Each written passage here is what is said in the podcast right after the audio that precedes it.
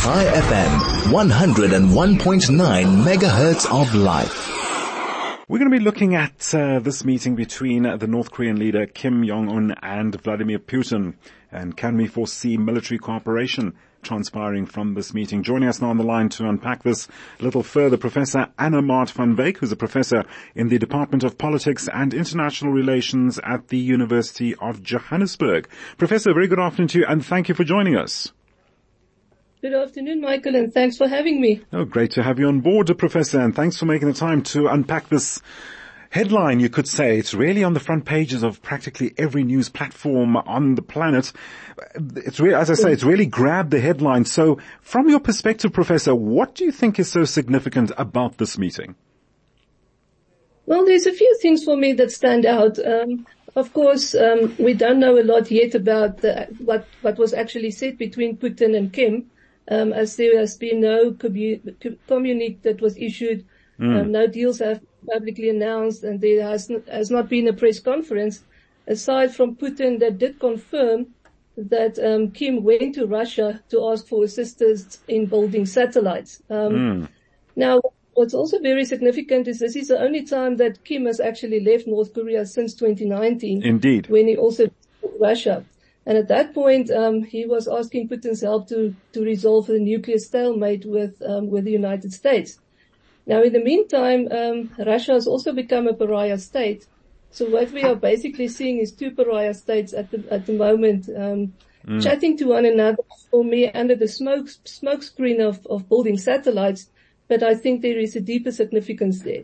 Indeed. Well, could, could we perhaps be seeing um, a type of a space race between these two comrades against the West.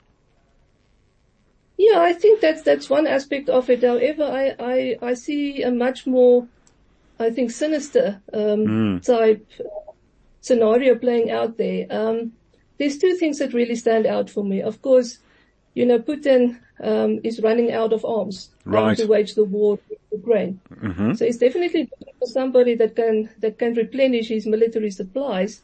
Um, so we also saw that uh, that the Soviet or the Russian uh, defense minister was in North Korea last month. Um, and so I think the whole meeting is about how they can acquire mm. some of the old Soviet supplied arms um, to North Korea can be resupplied to Russia in exchange for what North Korea really lo- looking for, and that is yeah. ballistic missile technology. Right. Um, you know, so we've got two sanctioned countries, and of course, ballistic missile technology is not only there for satellites, but it's also, you know, very usable in um, in in the nuclear program as well. Indeed. The other the other sinister um, thing that I'm seeing developing here is a trilateral partnership between um, Russia, China, and North Korea. Okay. Um, we've seen, if you, if you want me to elaborate on that, I can do that quickly. Um, yes, you can indeed. Go ahead, Professor. Okay, so we've seen in the past few months that senior delegations from both Russia and China have visited North Korea, um, specifically also at the parade to celebrate the 70th anniversary of the 1953 Korean War and the ceasefire. And now we see Kim is visiting Putin. So um, I think all three of them have imperialist goals. Mm. Um, to conquer Ukraine and to make it a part of a, what we can call a restored Russian empire. Right. We see China's um, Xi Jinping that is seeking regional, if not global dominance by 2049. And then we also see Kim um, seeking unification under North Korean control. Mm. You know, unification of the two Koreas. So I think, you know, that's part of this whole setup is also this conversation between these three leaders. But I think what will flow out of the, of the summit between Kim and Putin is going to focus on satellite technology now. But I do think it's just a smokescreen. Um, Kim has said a number of times, has stressed the role of military satellites, not only as a means of reconnaissance mm. uh, to protect national safety and territorial stability, but importantly, he has also referred to their strategic value when deploying military force, force preemptively. Mm which is of course very important if he wants to unif- unify the Korean peninsula. We, you know, should listen when he starts talking about anything that can aid him um, when he deploys a military force um, in a preemptive manner. And Professor, so, yeah, that's just my sorry, whole thing.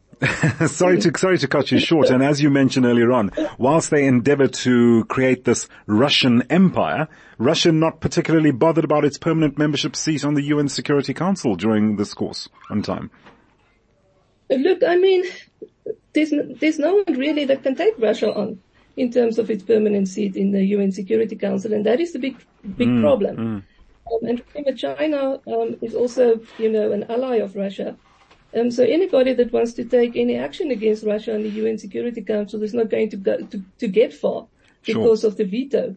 You know, so um, mm. that's that is that is that is a major aspect of the UN Security Council not having any teeth. You know, in um, right thinking anything about this, this, conflict, yes. Professor, very quickly, I mean, during the COVID lockdown, North Korea did endure some hardships, particularly on the food front. Uh, do you think that perhaps this is being discussed with these, uh, uh, with these uh, meetings going on between uh, the North Korean leader and the Russian leader? I would believe so, yeah. Um, look, it has been in, in several of the of the newspapers that I followed over the past few days.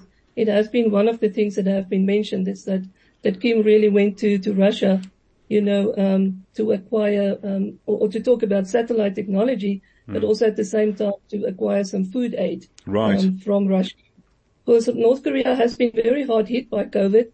What yes. we know, the little we know about that. Um, but even outside of COVID, it is a country that, due to all of the sanctions against it, it's a heavily sanctioned country. So food has always been a problem sure. there, and I think that might be part of this, you know, humanitarian side.